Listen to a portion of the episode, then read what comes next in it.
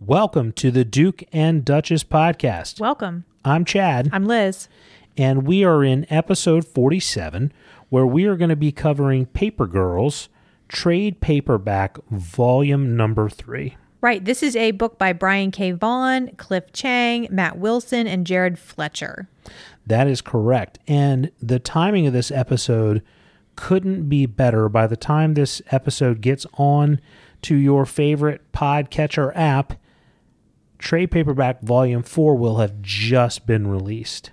So if you haven't picked it up yet, and we haven't, go out there and get it because this has really been a good series so far. It's been fantastic. I am liking it more and more with every volume. What was your overall impression of this volume? So, first things first, best cover yet. It's a great cover. Yeah. The cover is what looks like a space lady with a mohawk holding a ray gun looking thing and an Amazon looking chick with a baby holding a bow and arrow. That's right. It's fantastic. And I think this has been my favorite one so far. I would agree. Yeah, this has definitely been my favorite one so far. For me, it would be one. So it would be this one, then one, then two. I like two, uh, two as well. Don't get me wrong. Right. But this has been my favorite one. It, it's been fantastic. So I would say spoiler policy, but there's really nothing to spoil. Now, what I will highlight is that the individual comic books for trade paperback 4 are all out. So you could go get them. That's just not how we prefer to read them. So the information is out there uh, in terms of what happens in some of these other uh, uh, episodes, editions, but we haven't read it. So If you see us in the grocery store, don't tell us. don't tell us. Yeah, we haven't read it. So it'll be spoiler free as far as we're concerned because we don't know. So this is a fun one for those of you who don't listen to our normal podcast. If you're catching this and you haven't listened to King Killer or Lies of Locke Lamora, this is a cool situation for us because generally the way we do things is that Liz has read all of this stuff ahead of time and I have not. So one of us knows and the other doesn't know, and I get to play the dummy. And that can be fun, but here we are on equal footing. So We this, are. So this is an interesting place for So us So I to had be. to make predictions at the end. Yes. Very interesting. Yes, yes. And I rocked one of those predictions. Yes, you did. Absolutely. So let's uh you ready to jump into it? I'm ready. Paper Girls number 11 starts off with KJ's dream. Okay? And we start off with somebody throwing something at KJ and she has this short conflict with the girls who were on her field hockey team who are saying anti-Semitic things to her on uh, while they're trying to play field hockey. In the middle of this vision, her Bubs, her grandmother, shows up to stop her from attacking them, and then her sleeve slips down, and we see this number one one seven seven zero six tattooed on her arm. But KJ says that's not quote her number, so at this point we don't know what it is. The girls on the playground turn into zombies. They spit a torrent of blood at KJ, and she is drowning and saying that somebody's not moving, not breathing. We find out later that's her cousin who she watched drown when she was a young child that she's that is being referenced. Right. So we really get our first major insight into KJ Yeah, correct. and get a look inside of her brain a little bit. Mm-hmm. And so we see that obviously she's been mistreated in the past. If we can take this dream as any indication of her subconscious, uh, she's been mistreated due to her race in the past. Her grandmother was a Holocaust survivor. And watching her cousin drown was a very formative event in her life. Yeah, absolutely. So she wakes up and Erin is awake as well. But I have a question before we, Oh, we get beyond that. What the hell did they throw at her? It looks like a ball of mud. Was it a can? I thought it was a knish. Maybe I don't. Would they have a knish handy at field hockey practice? I don't know. I don't even know what a knish is. It's a brown looking ball. Yeah, a knish is a pa- potato dumpling. That's kind of what. Okay, that's all right. It's not a knish. It looks like a ball of mud or rotten fruit. That bothered me. that I couldn't identify what it was. It looks like a giant butthole, honestly. I thought it was Look like at a, it. No. Open your book and look at it, everyone. Tell us on Twitter. Tell us on Twitter what Does you it th- look like a giant butthole uh, what do you or a think? knish? what Because Chad says knish. I say butthole. I don't. I don't know. I'm not gonna pretend to know. It's a matzo ball. I'm just throwing Jewish sounding words around. I don't know. I don't know. So one thing I noticed that's very interesting is that the zombies in the dream speak the same Yeah. Asian looking language as the teenagers. Yeah, the character symbols kind of language. So I thought that was interesting. Yeah, and their faces don't look like sort of the techno zombies. Is it a rotten apple? Ooh. We've seen a lot of apple imagery throughout That makes sense. especially in the first book. Didn't see as much in the second, but if it was a rotten apple, that would be interesting. And you know, we don't see much Apple it wasn't very much. in this in this one at all. In this trade paperback. Let's start looking for rotten apples. Ooh, okay. All right. So I think it's significant too what her grandmother says in the dream. You know, just as KJ is uh, about to jump these anti Semitic girls and her grandmother floats down from the sky, she tells her to save her hate for the real monsters. And she said, The worst is behind you, right behind you. Right behind you, yeah. And actually I misquoted the number. Uh, the number is eleven seven oh six. Yeah, I was going to say that too. Yeah. Which we find out later what that's in reference to. Right. So, So now we have the campsite scene. now we're at the campsite. Okay. So during the campsite, so here's where KJ sort of wakes up. Uh, they're still underneath of that same mountain that we saw from the last episode. Uh, Mac has gone off on her own, and she gets attacked by Cave Girl Erin. Cave girl Erin. Where It's did- not really Erin. It looks like Erin though. It does. It's confusing, but I don't think she's meant to. I thought she was, except they don't really, they don't really, you know. I think See, you're right. When Yeah. we saw the clone Erin before the other characters like, mentioned, they're like, "Oh, it's you know, look just like our friend." yeah, I think I don't think she's meant to actually be a clone. I think she just I think you're right. has similar hair color and everything. Mm, yep, I think you're right. So uh, this cave girl has her own baby, and she's also. I did not pick this up at first. I had to. Uh, I think it took me towards the end of the first reading to be like, oh wait a minute, she's got like cell phone parts and chipboards all hanging off of her. Um, so all these different elements from the future technology that she's made into jewelry. There's a thumb drive, uh, and then her face paint is also uh, reminiscent of electronic signals that you would put in an electronic schematic. Mm-hmm. I tried to look those things up and figure out if there was some specific relevance that could you could figure out. The one squiggly line symbol is the symbol for a, a resistor, mm-hmm. but the two sort of circles joined together, I couldn't find anything. You know, I thought maybe there might be some clue there, but I couldn't figure it out. But um, they are all attacked by this giant ant eater, which ends up knocking Mac into the river. KJ dives in after her, and they float away down the river. a couple things that stood out to me in this section is one when the girls are talking about where did mac go and they're talking about oh we shouldn't have let her go off alone there's a very like 12 year old girl kind of human moment here where they're talking about why did you we, we said we would never split up again and erin says kind of meekly and shyly i offered to go with her but she said she wanted to be alone and then she goes i think she had to go number two Yeah. and it's just like such a 12 year old girl thing. You know, these girls have been kind of acting like adults in an adult sort of situation, jumping through space time portals and building their own fire. Somehow they built a campfire. I guess Mac probably has a lighter, but they've been kind of handling this, but they're hmm. still squeamish about talking about poop. Well, and it it also has a good transition because in the very next frame, you see Mac saying "shit." It's a good catch. I like that. Yeah, Mac is saying shit because she is down to her last cigarette. Yeah. And trying to decide what she should do with that. And again, we see the juxtaposition of this young girl who acts much older than her age. Yeah. Mhm. And a girl the same age who, Is an adult for her time. yeah. So the other thing I think that's important here is is so Mac is there, she's contemplating this cigarette, this Amazon looking chick comes up behind her, points a bow and arrow at her.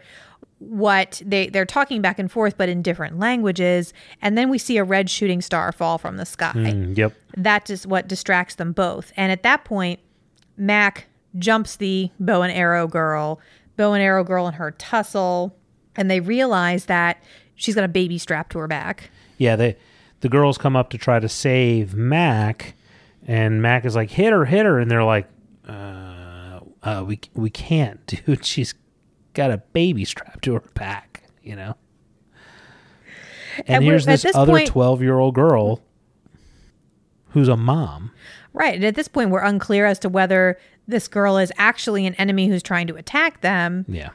It looks like she might just be trying to defend her baby. And then it becomes immaterial because they're attacked by a giant sloth. Yeah. Like oh, you s- sloth. That makes more sense. It's not an anteater. No, it looks more like a sloth Okay, to yeah. me. Makes sense. And yes, like you said, at that point, Mac falls in and KJ goes after her. End scene. End scene, yes. Because KJ is not going to let anybody else drown. That's right. That's right. Okay. I just love how like that built and that narrative, and we learned that about her cousin, and then this.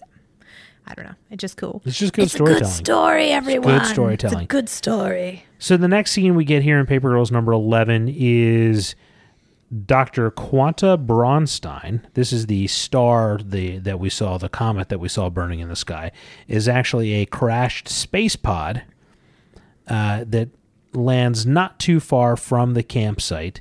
And again, it's Dr. Quanta Bronstein. And we learn as she pops out and she's sort of, you know, speaking into her Apple device and saying, Take notes, Starlog. And we find out that this is the year 11,706 BCE, which is where the same number that Bubs had tattooed on her arm. Oh, Now, I guess that creates a question for me, mm-hmm. one that I don't want to spend a lot of time going into because I don't think it's all that important. But does that is that dream representative of what KJ was able to absorb and is her seeing that number representative that she somehow knows things she shouldn't know or is it more for just the readers I think that we're going. No, I don't think it's just for the readers. I think everything in this story has been crafted very deliberately and with a narrative purpose in mind. So I think that we are going to find out that we don't know the full implications of what changes happened to the girls when they were zapped by the time pod mm-hmm. in the beginning of book one. We already know that basically when that happened, their DNA was, how did they put it? I don't know. They were somehow immune to. It was encrypted. There their. DNA, Yep. that's the word they use, encrypted. Their DNA couldn't be hacked. Whatever that means by the old timers. So somehow they, they were changed on like a cellular level. Yeah. And we don't really know exactly. So for them to have like a prescient dream, and certainly we saw Erin have dreams when she was shot in the first book that in, indicated some kind of They did appear to be prescient in some way. Right. Yeah. Hmm. So yeah, I think that that's we're going to find more and more that they're going to have some sort of knowledge or understanding that they don't quite understand themselves. Gotcha. Yeah. Yeah. Yes, the, this opens with this space pod and it shows us a sensor saying, you know, that there's no radiation, there's atmosphere, you know, and out comes this lady with a glorious red mohawk. Yes. It's it's a it's amazing. And I, I like that her Apple device, she calls it iSir. Yeah. And she tells us that she is the woman who invented time travel. So she's recording this record for the log. She says the year that she's at, this is her target date. She's very excited. She's the woman who invented time travel. And I believe that is the end of Of that first This one. first book. Absolutely. Yep. Paper Girls number 12, we start off at the campsite, and the cave girl, whose name we don't know yet, but whose name is Wari, shoots and kills this giant sloth, uh, then passes out and collapses. And they catch her. And then Erin and Tiff get the idea to put the translator on Wari.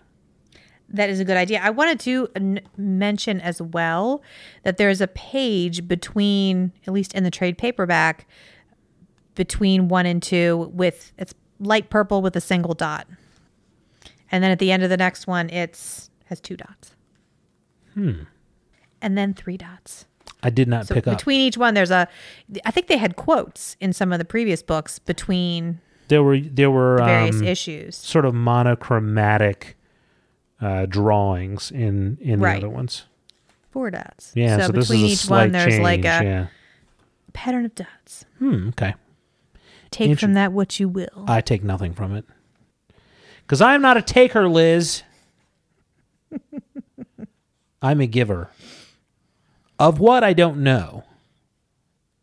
How are you at climbing rope? Not well. Not good.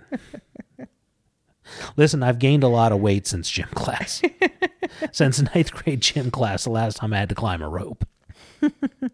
So, yes, well, I think what stuck out to me in this one was as Wari is fading, uh, fainting, the girls grab the baby. Yeah. Erin ha- seems to have a, a good sense of how to deal with babies innately. I wonder if it's because she has a younger sister, into a much younger sister. Right. So that might be part of it. But she just has a good sense of kind of how to handle babies. And I don't think the other any of the other girls have a younger sibling. At least not that we know of. Right. Uh, one another thing I liked from this is um that Erin, when Wari faints, Erin says, "I think she fainted. Women in olden times did it like all the time." All right, so the next scene we have is downriver where KJ pulls Mac out of the water. Mac is turning blue, but KJ manages to revive her by giving her CPR, mouth to mouth specifically. And Mac wakes up, but is predictably weirded out by the fact that her friend is giving her mouth to mouth. And then she insults and then attempts to drive KJ away. right, but that doesn't last very long because a giant haroo comes from the woods behind them, and then there's not really time for any more assholery on Mac's part. No, and she, yeah, she's definitely an asshole there. Any other comments on that section? No, I just think, I mean, I think you put it really well. You know, Mac is uncomfortable, made uncomfortable by KJ. She's uncomfortable being vulnerable. And she right away does not like being saved. Um, she kind of puts a low blow out there, uh, bringing up the fact that KJ's Jewish and making a little dig about a Jewish kid going to lecture me about Christmas. Yeah. Um, you know, it's so, yeah, that's just, you put it well. yeah, she's just trying to drive her away. So now we're going to, we kind of go back to the campsite. And here at the campsite, it's the next morning. The translator necklace is working, so Wari is able to talk to the girls, and she explains to them about the dream women who come to her in her dreams, and they told her to follow the comet, the comet being the ship that crashed. They also said that she had to steal something from the three men, and Wari thinks that Erin and Tiff are the dream women.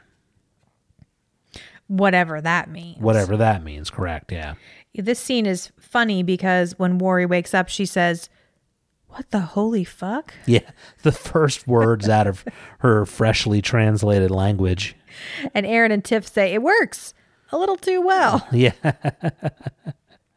I mean, they've really done well at perfecting the translation. So Wari tells the girls that there are women who bother her in her sleep that started talking when she became pregnant with her son, whose name is Japo. And we find out Reminds the me of one of the of one of the calls. Call Jaffo. Call Drogo. Call Pono. oh, call Japo. Call Japo. Maybe he is. Call You 1 800 967. Call Japo and you'll be in heaven. I don't. Yeah, cancel that. Okay. So one other significant thing is that Wari calls this place that they're at Stony Stream, Yeah. which is the name of Erin's neighborhood.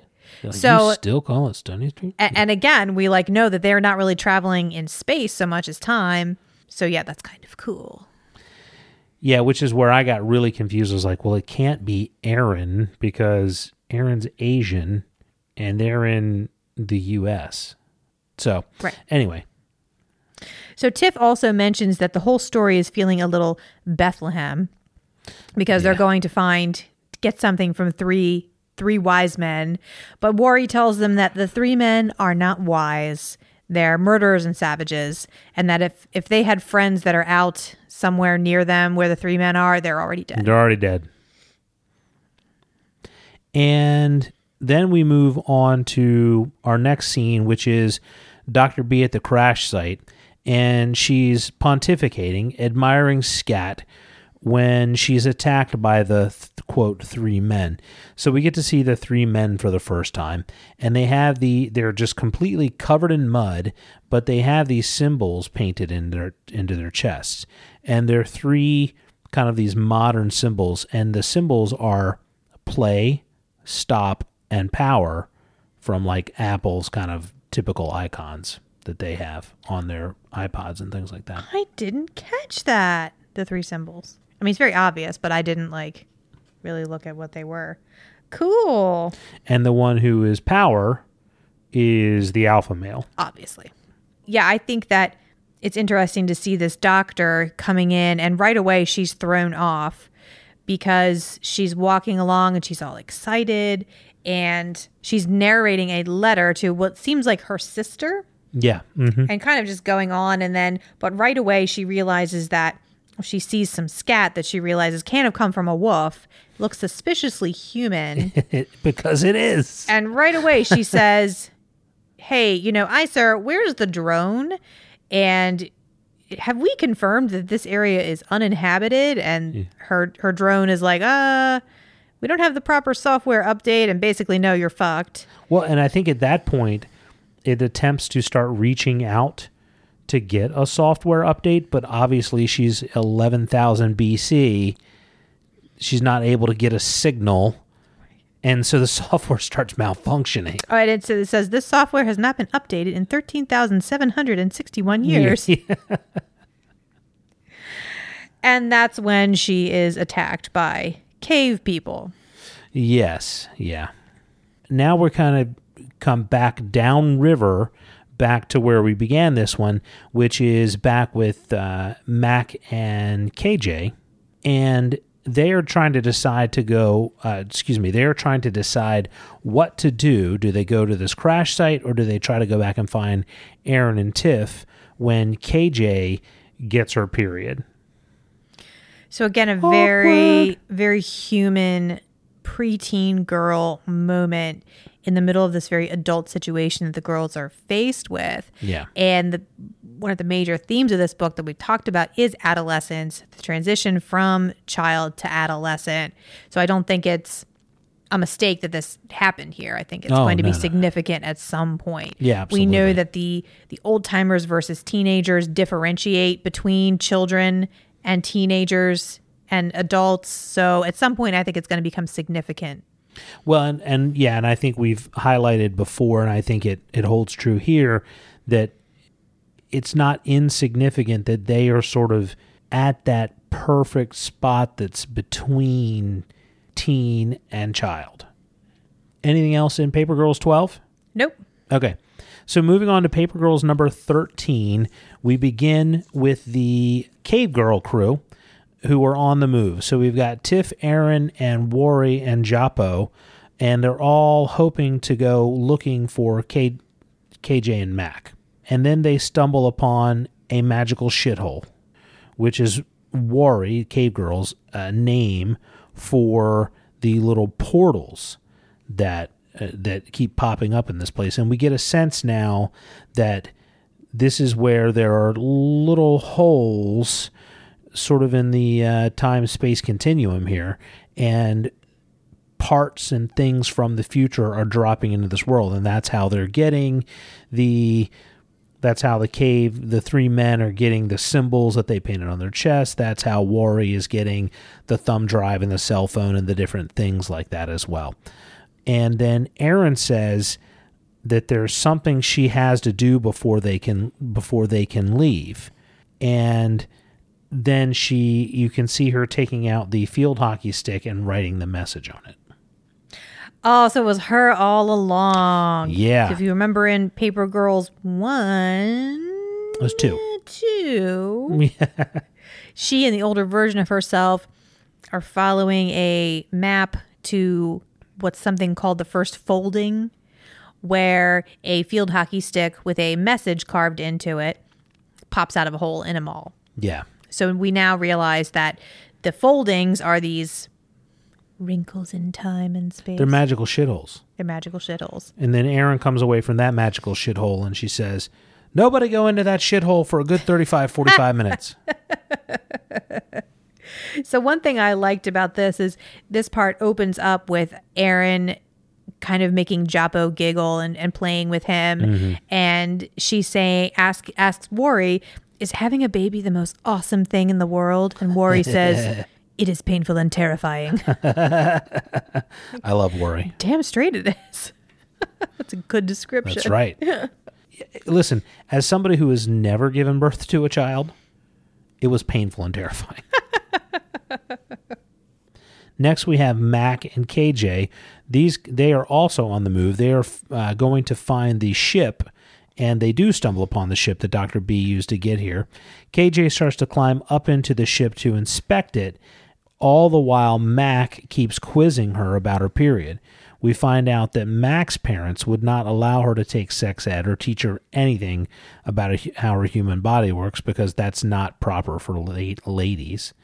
And then KJ finds these cool boots and spots a bunch of weird fairy things being uh, floating in the sky nearby, and then they head off in that direction. Right. So it's interesting. This pod is looks very much the same kind of fleshy technology as we've seen the teenagers traveling in uh, other future technologies. It kind of has like looks like ligaments coming out of it. Um, it's sort of a biological technology. I thought it was interesting that Mac, who is totally squigged out but fascinated by KJ having her period, Yeah. in the middle of kind of delicately asking her about it goes oh and you know she ta- says you know i was i was always told it was unladylike to talk about bodies speaking of which did you find any dead ones in there Yeah. Yeah. like no problem talking about corpses Yeah. Well, which I think is sort of a poke at, you know, American morality that like we don't mm-hmm. we don't like to talk about sex, but we'll show as much violence as we want to. yeah and i think that's a really good point All right, so now we have uh, Dr. B and the three men. So we get back to what happened to Dr. B, and she wakes up finding herself hanging upside down, suspended from a tree, with the three men sleeping nearby. She can also see that there's a folding nearby her head. She expects that these men are going to kill her. They pull out a translator chip and they ask, Where is our son? And of course, she has no clue what the hell they're talking about. Right. So I think it's interesting that Dr. B wakes up. She's hanging upside down. These three men are kind of sleeping underneath of her. And she tells ICER to record an unencrypted message. And her the program says, you know, this is the mission parameters are and she's like, override. And then she's quietly, she puts out this message there saying, you know, this is Dr. Bronstein, and in the year 2055, I will attempt to pierce the fourth dimension and emerge in our late Pleistocene area. But it is vitally important that this attempt never be attempt that this experiment never be attempted. And then she, you know, goes on to say, you know, there are people here and they're wearing space helmets and everything is terrible. Yeah. You've got to try and stop me if you find this. So the next scene, we get back to Wari and Erin and Tiff. And actually, this is where Erin takes out her knife and writes the uh, message, sticks it in the hole. I- I'm curious on what impact you think that. What impact does this have on the way you're thinking about the story now? Now that you know that Erin is the one who left Erin her own message telling her to, you know, beware the clone and get to the fourth folding. Well, I What think did the stick say again? well, first it said, don't trust the other Erin. And then it said, get to the fourth folding now. Yeah. So I think it's very interesting because it's exploring kind of a classic time travel quandary. Yeah. which is the the idea of a temporal loop and can you really change anything you know if you go back in the past and change something then your reason if it never happens you never would have had a reason to go back into the past to change it Yeah. so when Dr. B is kind of doing her unencrypted message, she says, Please, if you're listening to this, you must stop me. My team will argue that the launch has to happen because it already did, but I'm praying there's still a way to stop it. So I think it's called the grandfather paradox, where they talk about can you really go back in time and kill your own grandfather? Or is it impossible to really change anything in the past? Yeah. So, you know, are there are the girls do the girls even really have free will at this point? Because we know that it's going to cycle back to them ending up where they did. Uh, we don't so I, I just think that's going to be an interesting exploration of that concept. Yeah, and I and I've never really been super into time travel stories, so like I don't I'm not super well versed in what the different, you know, paradoxes are. It's just not something I've ever really paid a lot of attention to. So, although they make perfect sense to me, I'm just wondering couldn't Erin have done a better job of since she was the one in the predicament trying to figure out which Erin was the one she was talking about, but yet she's the one who left her that message. Couldn't she have done a better job of writing a more clear message?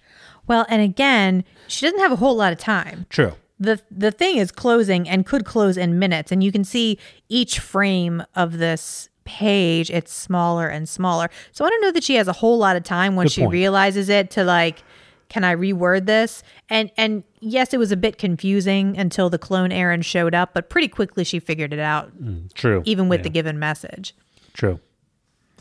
All right, so we're back uh, with Mac and KJ. One Oh, other sorry. thing, it, they do address, you know, at this point while Erin is is carving on the stick, Tiff is holding baby Joppo, and she asks Erin, "You're pretty good with little kids. Are you disappointed that older you didn't have any?" So Erin kind of addresses that and says, "Not really. You know, yeah, I like babysitting and I like babies, but." No, I don't don't really want to have kids. And I think she even told her older self that that she was glad that they didn't have kids. And we also learned that Tiff um, who was adopted, that her birth mom was only 17 when she put her up for adoption, so she wasn't in a hurry. Um, and Wari tells them that is a mistake. Life is very short. It's foolish to not ready have a replacement ready for whatever, you know. But yes, at this point, then they hear one of the men. I think that interrupts that. Yep. So now we're back with Mac and KJ, and they stumble upon this weird, floaty, upside down pyramid. It's glowing with all these multiple colors and weird patterns, and it has these four weird flower shoots sort of leading out of it. And the quote fairies that KJ saw are spewing forth from this thing. And KJ foolishly goes up and touches it, and when she does, she has this vision. She has sort of a series of visions, I think. Correct. Yeah, um, there's a, a number of frames, and I've kind of broken down what's in each frame. Well, let's just go back just for a minute because it's kind of a funny conversation that she and Mac have on the way up there. First of all, Mac can't let go of the whole period thing. No. She's like, So were there like maxi pads in that pod or something? Like, what's going on down there? And she's like, Oh, I have like whatever. I'm using a handkerchief. It's it's fine. You know, and then they start um cracking on who's the weird one of the group Yeah, yeah. before. So that's just kind of of charming. And I think also it's significant that when KJ does touch it, her pupils change shape. Yeah. When we saw the teenagers in the past, they had these triangular pupils, and as soon as KJ touches this thing, her pupils become triangular yeah. as well. It is triangular. it is triangular. So let break us down. Let's talk about what the visions show. All right, so there are a couple, a number of different frames. So the first frame is Doctor B with blood on her face, saying, Run!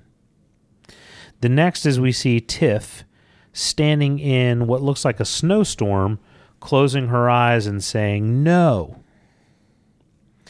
In the next scene, we see uh, Gramps holding Erin hostage, pointing a gun and saying, I'm so sorry. Erin is crying. And then in the last scene, we see Mac and KJ standing on a roof sometime in the far future. Mac says, Then I guess we do. And then they kiss. Bam! Prediction. Nailed it. And was I looking over your shoulder when you got to this page? I feel like I was. Oh, I don't remember. I feel like I ran into the room and was like, bam. I think you did. And I Actually, think I said- gave you double finger guns. I, you know what? It was definitely a double finger gun moment. I do seem to recall. Because I remember walking, being like, oh, he's reading it. When he gets to that page, I'm going to give him the double finger guns. I do seem to recall something like that. it was that. so satisfying. Good. I'm glad.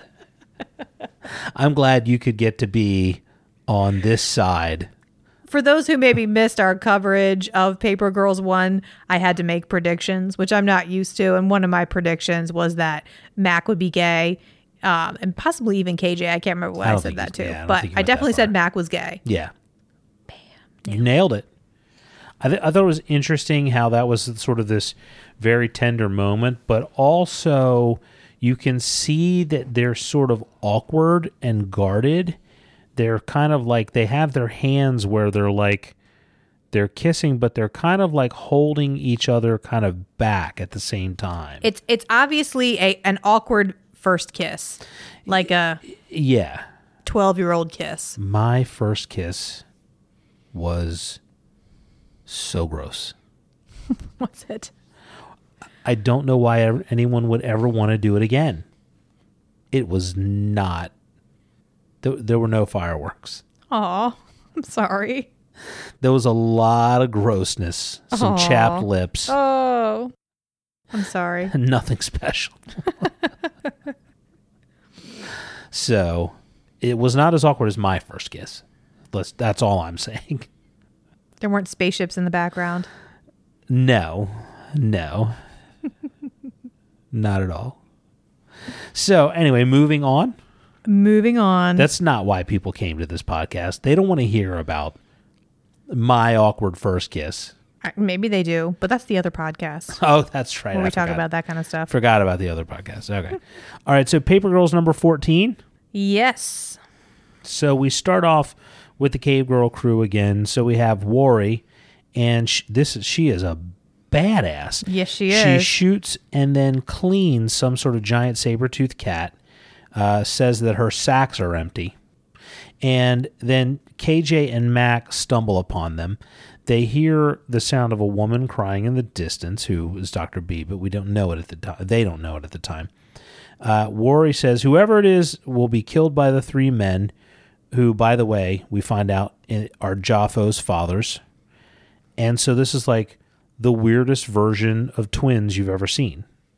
I make that connection because in the movie Twins, the idea was that these guys had multiple fathers, one mother, multiple fathers. So my question is is Jaffo the Arnold Schwarzenegger or the Danny DeVito? Good question. I don't we know might what- not find out. We might not. Well, I, I feel like we're going to find out. Uh, War in the closing scene in this section, we see Wari walking away from the group. She's carrying her son in one hand and has this dead saber-toothed tiger slung over her other shoulder. I'm like, this is badass. So, did we mention that at this point, Mac and KJ have rejoined? Yeah, yeah, group, we- yeah, okay. yeah. Everyone's back together. Everyone's back together. Uh, they haven't stumbled upon Doctor B yet, and Wari leaves. So it's kind of back to the original four girls. Right. So, Wari tells them that they, first of all, she is surprised that KJ has survived the untranslatable. Yeah, Whatever name she has for it is not translatable. Or maybe she calls it that. I don't know. I suspect not. But so she's surprised about that. And she also tells them that, yeah, yeah, her, the, her son's fathers are going to kill whoever it was, and they're going to kill all of them too. So uh gets to walking. And she also mentions that in her culture, the tradition is for a mother to give up her child to whichever father is determined to be the strongest. So I guess in that, you know, it's they don't necessarily know who the fathers are. Whoever's the strongest gets the baby. And she says, I think that tradition is fucking garbage. So she's right. not like, keeping my baby. That's- Oh, Papa, don't preach. That's that's exactly what that song was about. It actually was. No. All right, so now we get back to Dr. B. Getting her mohawk burned off Oh, it's not good. by a time space shithole. That's right. So the three men, they're about to shove her head into the magical shithole if she doesn't tell them where the boy is, which we uh, we think would end end bad. We think it would end with her not having a head.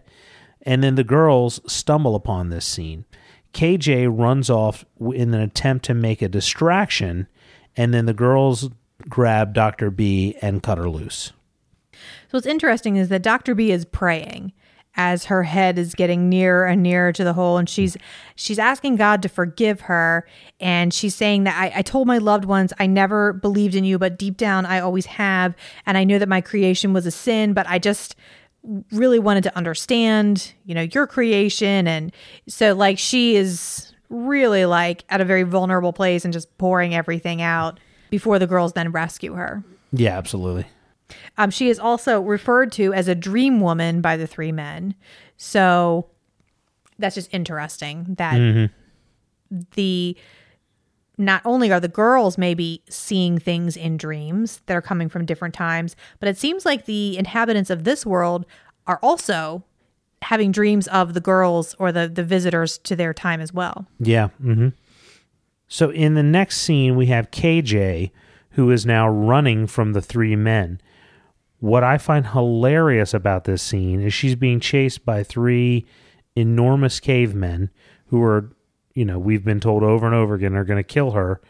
But you can see in her face, she is just totally preoccupied with why she would be kissing Mac. Well, that's what. Yeah, she's running. These monster monstrous men are chasing her, and she goes, "I'm gonna kiss Mac." yeah, like But before that, I think I, I want to talk too about Dr. B. You know, she's rescued by the girls. She asked them where they're from. You know, these three modern, four modern teenagers hmm. have showed up and they said, you know, 1988. And she's, how long have you been here? And they said, too long. And they, they run off and they're running for their lives. And she just says to herself, I wasn't even the first. Yeah. so KJ's running, but she's preoccupied with why she would kiss Max. She comes up to a cliff and then, using her groovy new cool boots, she jumps over the cliff. And then, when she gets on the other, so before she jumps the cliff, she says, "I'm going to kiss a girl?" in question marks. And then she jumps, lands on the other side, and then says, "Oh, that's why." No, she says, why would I kiss Oh, a-" why would I kiss a girl? Right. Yeah. And she jumps and says, "Oh, that's why." But when she says it, there's a look of like triumph on her face. Do you say that like that's that was a confusing scene to you? I felt like it was confusing. Yeah. No, I felt like like she's running, she's confused. She's like, "Oh my gosh, I've time traveled. I, you know, just got my period. I just had a vision I'm going to kiss a girl. I'm running for my life from cavemen. What the heck is going on? Why am I going to kiss a girl?" And then she does this miraculous thing where she leaps across a chasm mm-hmm. and she realizes that she's gay. And she Oh, oh, okay. Yeah. lands safely and goes, okay, that's why. But when she's got this like triumphant smile when she says it. So it's like she escapes from these. I think it's very significant that she's escaping from these men Yeah, yeah. who are chasing her. God knows what they're going to do to her. She jumps over this chasm and when she takes a leap of faith, and when she lands on the other side, she comes to the realization of what who she is. Symbols. It's a symbol. I get symbols. I like it. It's a nice piece of it storytelling. is. It is. I like it's such subtle character development here. It's really well done. So the next scene, we're at the wacky pyramid. This is where uh, Doctor B explains uh, that this item comes from the fourth dimen- dimension. Also tells us that she was born in 2016, and they're having this little conversation, and which, by the way, is when this comic book was created. Oh, okay. And right when they're having this, Wari shows back up, and she is missing both Japo and the translator. Yes. So as Dr. B is talking to the girls, they show her the futuristic iPod that they have. Oh yeah, that's right. Yeah, And yeah. she is like, What is going on? How do you guys have something from the 21st century? So she is just really out of her element. And she tells them that the model that they have never made it to market because it gave people nightmares when they used it because of the brain interface was so powerful. yeah. And Mac doesn't like being called you children. Yeah, that and that's been pretty consistent. There's been several times that's happened. Now, in the scene that we close this one with, uh, Paper Girls number 14, we see the three men, and it's the three men, and they're holding the baby. And I'm like, how are they going to feed that baby? This is not good. It's not good. It's not good at all. So now we are in Paper Girls number 15, the last uh, of the episodes for this trade paperback. It starts with uh, the girls, and we show uh, KJ shows up and she's bouncing on her super boots. Mac is pissed at her because of what she did. Mac then explains what happened and especially that the three men captured Japo. Dr. B explains the butterfly effect. And then KJ says, Wait a minute, I saw you in my vision. And then Dr. B says, If they're not back at the ship in two hours, the ship is going to leave without them. The girls don't want to leave. And then Tiff comes up with a plan. Right. So the interaction with Mac and KJ is interesting because KJ is coming back after just having made this realization about herself and gaining this confidence.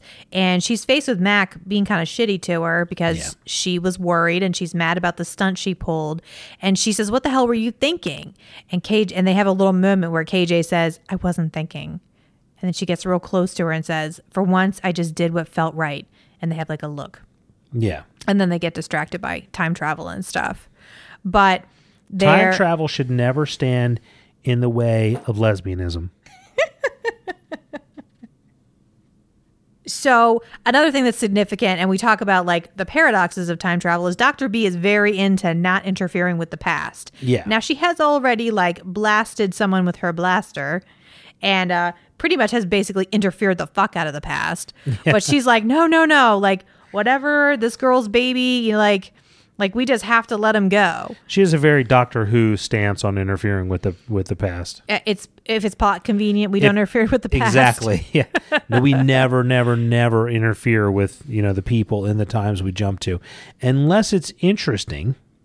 In which case, which case we do what we want.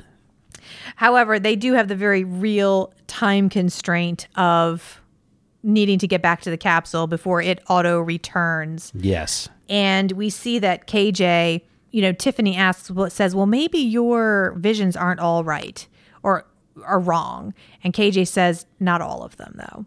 And then the girls don't want to leave if they have to leave Jaffo. Right. So, yes, like you said, Tiff comes up with a pseudo plan. Yep. Mm-hmm. And at this point, we don't know what that plan is. So in the next uh, scene, we have the three men, and they have Javo, and they put him on a rock. This looks to be. Did I miss something? Yeah, we do know what the plan is. Oh, it's where they talk about uh, the nightmare. Right. So Tiff suggests at this point, I'm sorry, only because I have it right in front of me. Oh yeah, no problem. Um, Ti at this point, Tiff suggests that they use the 21st century iPod thingy to somehow give nightmares or alter the brainwaves of the three men and use it, sort of weaponize it. You're gonna make it a psionic bomb. Yeah. And Dr. B says, "Well, I, uh, I really don't I don't even have the technology to even try something like that, but Wari has, you know, a whole Radio Shack basically hanging around her neck. So they decide that it's not only feasible but that they're going to go ahead and try it." Gotcha. Okay. So now we get to the three men. They put Joppo on the rock. It all looks very much like an Isaac and Abraham situation here.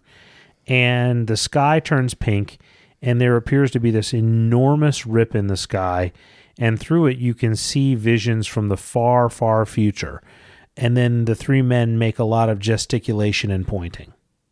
Right. And we don't know what they're saying, but they are definitely pointing to Joppo laying on a rock, pointing to the hole in the sky, leaning menacingly over him. So we we can imagine that they were not they don't have any good plans for him. No, Well, they're men, Obviously. so they couldn't. So in the next scene, we I call this the Doctor MacGyver scene, and this is where Doctor B tries to the tries to use the quote iPod to make the psionic bomb, and then she says it belongs to Frankie Tomato. That that's who it was registered to. Erin seems to think that this name sounds familiar. And then they arrive at the huge tear, this last folding, and Dr. B throws the iPod at the three men, and at that point, all hell breaks loose. And we kind of end it with Dr. B sacrificing herself to rec- rescue Wari and Joppo, in contradiction to what she said earlier. And then KJ viciously attacks and kills the leader of the three men. Right. It's interesting to see Dr. B, who obviously has put a lot more thought into time travel and the implications of it than the girls have. Yeah. And it's a very different approach. And she was telling them, you know, when she travels in time, she makes fissures in the fourth dimension that are like small and brief and unstable. She has no idea what's going on with all these portals that are going around. Yeah. So she also takes the ethics of time travel, or what she imagines the ethics of time travel to be, very seriously. So uh, seriously enough that she would sacrifice herself to not let Wari be killed due to her interference. And then it is interesting to see KJ. You know, we've kind of watched her the the this trade paperback opened with her um dream in a dream where she was very powerless and we've Yeah. really seen her like grow a lot to being able to take down this this caveman Yeah, it was a kind pretty of brutally it was a pretty brutal scene. Uh, but I mean, it just seemed like she saw what needed to be done and was going to do it. And then we cut to uh, the girls who are kind of running from the scene. They're rushing back to the ship. But when they get to the ship, it's already closed. And when they get there, it's about to launch. And when it takes off, it does that spirally thing where it sort of breaks into all these pieces. And the girls all get caught up in it during the liftoff phase. And then we end with Tiff in the 90s. But it's an alternate 90s timeline where Y2K actually happened and apparently there are giant robots. i remember the y2k thing i remember thinking a lot about it and people talking about it and i was too young to worry about like a bank account the bank losing my money because i kept my money under a mattress at that point but um I, don't remember giant robots being anywhere in the possible scenarios. I feel No. like that's going to be interesting. Yeah, this is definitely a very different timeline that she has ended up in. Because this is like a Mega Man Transformers, like, you know, cross robot. It's this enormous, like, 150 foot tall thing just walking around. So But they still have Applebee's and Blockbuster. Right. so another thing that's interesting is, you know, back when in the beginning of this little section we're talking about Dr. B is is dying, she's been stabbed in the back with a stone hatchet. She tells the girls to get to her capsule and to tell her colleagues to send the beta model that is their only chance of repairing the damage. And then she looks up and says to them, run. And it's the exact same frame Yeah, that yeah, we yeah. saw in KJ's vision. And then we see when we step into Tiff being in the uh, Y2K alternate timeline, it shows her in a snowstorm. It's not the same exact scene, but it's the same setting. Right. And it's un- unknown whether it's snow or ash because it definitely has True. a post apocalyptic vibe and the Applebee's is on fire. Yeah, true. So, you know, that gives us some confirmation also that Tiff is, or I'm sorry, KJ rather, uh, whatever she saw was true. Yes, indeed. So that is how it ends. Outside Yeah. of a burning Applebee's, that's where it all ends. Right. All the shit comes down right outside of a burning Applebee's.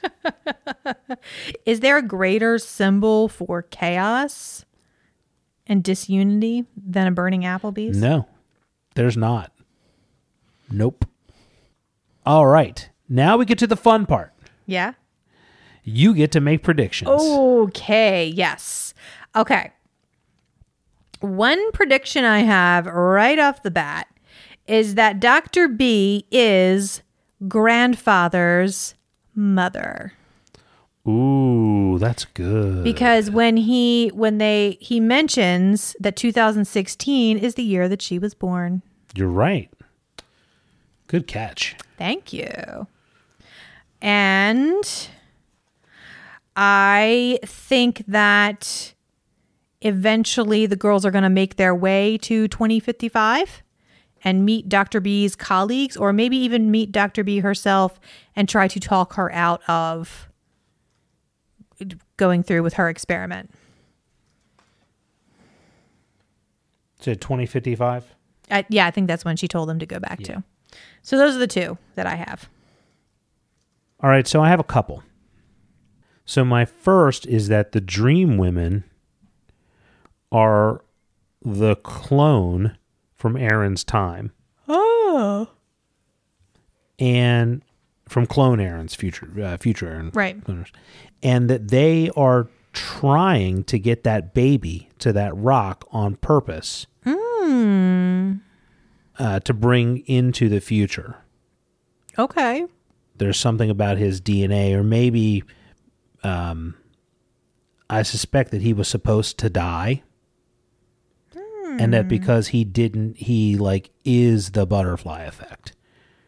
And he's like outside of predicted time or something along those lines. What if he's Erin's ancestor? Could be. That thought crossed my mind too. Interesting. Um, and so that means Jaffo is going to pop up. He's going to be somebody in a future timeline. Like I, I racked my brain for who he would be in a future timeline, but I couldn't figure out who it would be. Doesn't make sense for it to be Gramps. Mm-hmm. It doesn't make sense for it to be Heck or Naldo. Doesn't make sense for it to be, eh, you know, I can't figure out who it would be. But he's going to pop up in a future timeline also my other prediction is that each of the girls is going to get sent to a different place in a different timeline since they weren't inside of the same device they got mm-hmm. scattered through mm-hmm. time i think what the device the pod is supposed to do is to ensure that everything within the pod ends up in the same timeline Yeah. in the same space and since they were outside of it there was nothing to contain them they're just going to get scattered You know, I wonder if it's Dr. B's pod is has unintentional bursts of time travel energy. Whatever. She thinks that she's creating these little like laser precision holes through time, but what she's actually doing is just like punching a hole through willy nilly. well somebody is yeah. We yeah, we clearly see that. So yeah, could be Could be. awesome. Exciting. Stuff. I cannot wait for the to read the next one. yeah, I'm very excited about that. Very excited. So we will get to read it very soon. So, where can people find us if they would like to comment on this book or others that we've read? So you can find us on our website at the Duke and Duchess podcast.com. You can connect with us on Twitter at the DND Podcast. That's D as in David, N as in Nancy, D as in David Podcast. On Facebook at the Duke and Duchess. Also look us up on our Duke, excuse me, Duke and Duchess podcast group on Facebook. And you can leave us reviews on iTunes, Google Play, Stitcher, or Intune FM, Intune Media and we love those. They help us get up in the search ratings and for people to find us. What we also love is your word of mouth. So if you enjoy what you read today or what you heard today from us, then tell a friend. Thank you, everybody. Good night. Good night. Hello, Questers. This is Mandy, the host of Caster Quest, inviting you to enjoy our podcast where we explore the rich and vibrant world of Patrick Rothfuss's best-selling fantasy series, The Kingkiller Chronicle soon to be adapted as a major motion picture and television show produced by the award winning creator of Hamilton, Lin Manuel Miranda. Hungry for more content? Perhaps you will enjoy our recaps of HBO's Game of Thrones, Over the Garden Wall, animated Batman films, or our world famous erotic fanfiction reads. Whatever you're in the mood for, if you love a good story, humor, impromptu parody songs, and thousands of pop culture references, you'll enjoy our show. You can find Cast Quest on SoundCloud, iTunes, and of course, our amazing network, the Earth Station One Network, at esopodcast.com.